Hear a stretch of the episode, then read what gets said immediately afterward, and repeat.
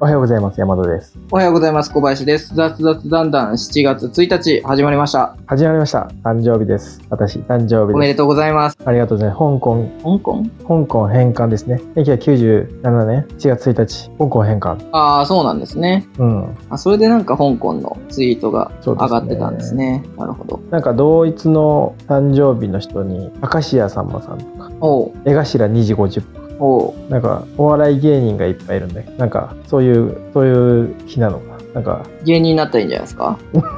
なんないでしょ。 誕生日一緒やから、なるから、なんないでしょ。芸人ラジオ枠でこれやって。あ僕はなんか放送作家的な感じで。ー、なるほどうね。ん。いやいや。嫌です かいやいや、いやいや、まあちょっと違うかな。才能的な部分がね、ちょっと、あんな面白いこと言えないです。まあでもあんま関係ないと思いますけどね。誕生日いで、や、関係ないですよ。うんたまたまですよ。たまたまでしょうね。そうですよ。たまたまですよ。たまたま今日生まれたんですよ。たまたまです。そしてもう一切年を取られまして。そうですね。もうお、おじさんですね。おじさんですおじね。さん、おじさん後期ですね。いや、違うわ、おじさん中、中期か。 何歳から何歳がおじさんなんだろうね。おじさん、え30後半なイメージですけど。ああああー、で。も、そうだな。もう30になったらおじさんな気もするけどね。 30ももうおじさんですね。そうですね、まあ、人によるっていうところも結構ありますよねすげえおじさんだなみたいな20代なのになんかすげえおじさんだなみたいな貫禄なのかな 20代のおじさんはもう貫禄じゃなくて、普通にただ老け込んでるだけだと思いますけど ね。覇気がないというか。ああそうですね、とはいえなんかね40になってもね元気ではつらつな人とかもいるじゃないですかいますね。やっぱりねなんか気持ちの問題なのかもしれないですね気持ちのそうですね。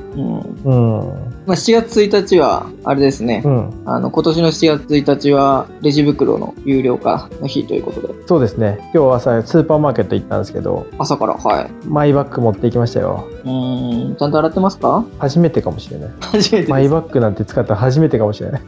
マイバッグって不便ですよね。不便うん。マイバッグってなんかどんどん溜まっていくよねなんかレジ袋を買うよりなんかマイバッグ買った方が得だろうと思ってマイバッグを買ってはい。これあのあれあのビニール傘の理論と一緒なんですけど、うん。結果増えていくんですよね マイ そうバだッとグ思いがますよ。そうなんですよ無駄にねマイバッグの良さがあんまりわかんないんですよね。うん自分はもうあの、お金払ってでも、普通に有料レジ袋でやりますね。いやーそうでしょうね私もそうでしょうね多分今日はなんかたまたまそういう日だからですけど ね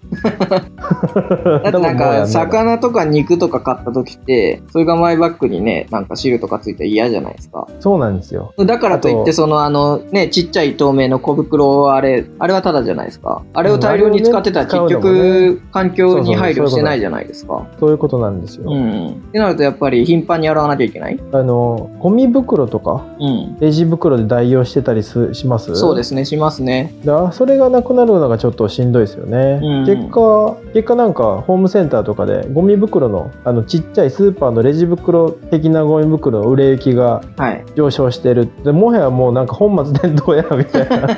な どこで仕入れるかだけの問題で誰が負担するかっていうだけの話になってきてるよね、うんもはや結局家でそれ買うんだったら環境的には変わんないだろうっていうところです変よわんね。。ないい変わんないですよ、この辺がなんかなんかなんかちぐはぐな。バイオマスでうん。作られたバイオマスゴミレジ袋はい。はただなんだよねあれは、うん、そうですね。あれを導入しているスーパーとかは無料で提供してくれるんですよね。はい。うん。で全部それすればいいと思うんですけど、あれは、あの、スーパー側で負担かかるのかなお金の。うんまあそうなんだろうね多分まあそうなんじゃないですかね。じゃなければみんな導入するよね、そんなの。でただだろうが、それ結局、その、何まあバイオマスの袋の費用がプラスチックの袋よりも高くて、コスト的にしんどいっていうことだと思いますけどね。そういうことなんでしょうね。えなんか、ちょっと疑問があるんだけど、はい。なんかこの前テレビで、なんかあの、叩き売りで、1000円ポッキリで売ってた店が、レジ袋をうん。有料にしたら1000円10円でお客さんにあの10円をプラスアルファで払ってもらわないといけないからしんどいんですよみたいなだからうちはバイオマスにしたんですよとか言ってたんだけど、じゃあ10円で引けばいい話なんじゃないかなと思ったんだけどそうそうそうそうそれはどういうそうこだとと思いなまんすだろうそう何をこの人は言ってんだろうおかしいなと思った。いや、じゃあそれはやっぱ思りたんだあの、だから、お客さんにも配慮してるよみたいなのを見せたいってことじゃないですか。けど逆にでちなみにあれってレジ袋有料化するじゃないですかはい。有料化してもなんか買う人はいるじゃないですか我々みたいにありますね。で買った金銭レジ袋に払った金銭はあれはなんか税金的に納めないといけないのかなスーパー的にはああ、それはわかんないです。普通にただの売り上げじゃないですか、今まで通り。レジ袋だを、っあの、無料で提供しちゃいけないっていうだけじゃないですか、プラスチックあを。ーだから、普通に商品として買わせてるだけだから、3円とか5円とかで。あそういうこと無料で提供したらいけないっていう法令ができたっていうことだねだと思いますよ、プラスチックの。あそういうことなんだだから、あの、レジ横とかかに置いて、それでなんか5円ですとはいはかい書いてあるスーパーとかもあるじゃないですか。ああるある普通にあの袋を商品として買ってるだけなんであ、売り上げだと思いますよ。ああなるほどね、うんこれ完全に勘違いしてたあれはじゃああそういうことねじゃあまあバイオマス導入しない理由もなんとなくわかるなうんなるほどねうんそう、あとなんか、あの、企業によっては何、そうマイバッグがあまり綺麗じゃない人とかもいるので、そうですねうんもうあの、有料だろうがなんだろうが普通に今まで通り袋を使ってもらうっていううんスタンスのところもありますよね。あの、まあ従業員そうですに、ねうんあの、感染の危険を伴わせたくないからっていうので。そうだよねなんかレジ、おばあちゃんとか「入れてもらえないの?」とか言ってたけどいやいや自分で入れないとそうなんか感染の確率上がるでしょうみたいな なんかねそういうことですよねそうそうそうあ、なんか6月末までは、なんかあの、カゴスーパーのカゴに、あの、マイバッグかぶせてそのまんま入れてもらうみたいなシステムはいはいあはっいたみたいなんですけど、もう7月以降やらないよっていうスーパーはありますよね。うんうんいやもともとやんない方がいいよねあれね あれは汚いよね うんやんない方がいいと思います。やんない方がいい 普通に嫌だわだってそのカゴ使いたくないよし誰か知らんねうん、おっさんのおっさんが汚く使ってた、ね、地面とかほ放り出してて、ね、ゴミ屋敷に置いてあったゴミ袋をかぶせられたカゴをなんでまた使わなあかったっていう ねいや、本当で すよ。たまたまいや今本ね、あの、コロナの影響がある中での導入になったから、余計に衛生環境気になるところですよね。そうなんですよ、気になりますね潔癖じゃななかったけどなんかちょっと最近そういうのすごい気になりだしてこれはみんな潔癖症になるんじゃないかなってそう。懸念はあだからりやまっすぱねり有料でも買った方がいいですよってことですよね買っ。た方がいいですねなんか昔割り箸がどうこう言ってたのと同じような感じですね。ありま木したね材を削減したいから割り箸を削減するみたいな話してたけど、結歩みなかったんだよね結局ね廃材だからね、廃材だからっていう、なんか環境に対してそこまで負荷がないんじゃないそうそうそうそうだから事実とは異なることをなんか無駄なことをやってるってことなんですポよージねングですよね。この間、うんあの、セブンイレブン行ったんですけど、はいはいで、あの、アイスコーヒー買ったんですよ。うんセブンカフェのね。美味しいで、アイスコーヒー買うと、あの、透明のプラスチックの容器じゃないですか。ありますねはいで、そこにストローを刺そうと思ったら、ストロー、紙ストローになってたんですよ。させないないや、まあまあ、ストロー、紙ストローの話って結構進んでますけど、スタバとかも。はいはいはいでも、アイススコーヒーとか、ストローを使うための容器は全部プラスチックじゃないですか。でそっちの方確かがプラスチックの分量多い、多いから、体積的には確かに分量的紙コップににしろよって思うんですけど、なんかあの、確かにプロモーション的にはやっぱり透明なやつ持ち歩いてくれた方が嬉しいみたいですね、企業側としては。そうですねんそれ見て飲みたくなる人がいるみたいで。この前フラペチーノ頼んだら、はフラペチーノとアイスコーヒー頼んでフラペチーノには紙ストローついてきたんだけどアイスコーヒーには普通のプラスチックの今まで通りのストローついてきたんです よあれどういう住み分けなんだろうなと思ってこれなんなんなんと思ってやるなら全部やったらいいと思うんですそようねそうそうそうそうなんか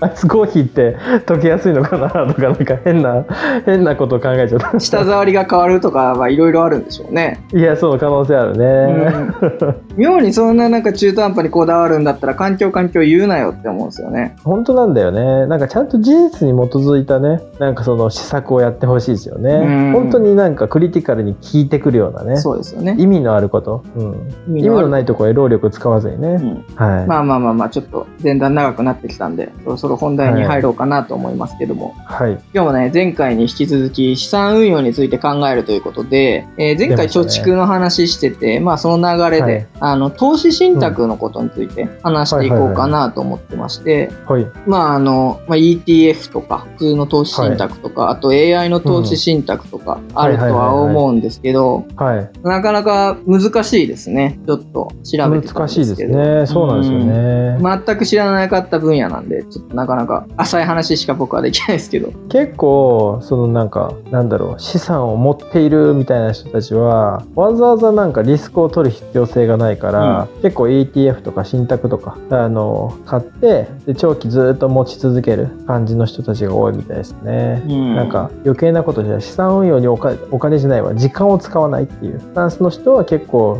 そうです、ね。あの、投資信託とかでも、あの、パッシブファンドっていうんですか、うんはいはいはい、えーっと、インデックス投資、インデックスファンドかそうですねパッシブ運インデッ用、クスですねパッシブ運用ね、うんをする場合であれば、普通にそこにポーンとお金投げて、あとよろしくっていう感じ。うんだから、もうそこに時間かけることなく済むよっていう話で、うんまあそう ETF そうも性質としてはちょっと近しいですよね。そうなんですよね。でも長期的には経済成長し続けるから、インデックス、例えば日経平均とか、うん。アメリカのナスダックとか S&P500 とかみたいに、なんかのそのインデックスに連動してるようなものの方が、あの、経済成長に伴って伸びるからいいよねっていう理論なんですよね。まあ、理論暴落する時もね、多々あるけど。暴落する可能性もあるし、このまんま、あの、経済って絶対発展ししていくもんだみたいな、はいはいはいあその、のね前提条件に基づいてるけロジックがど、資本主義がね、崩れたりしたら、それもわかんなそくうななんでるんすよね。まあ資本主義主義が崩れたらもはやあのお金の価値自体が変わるからあんま意味ないんだけどね。うん。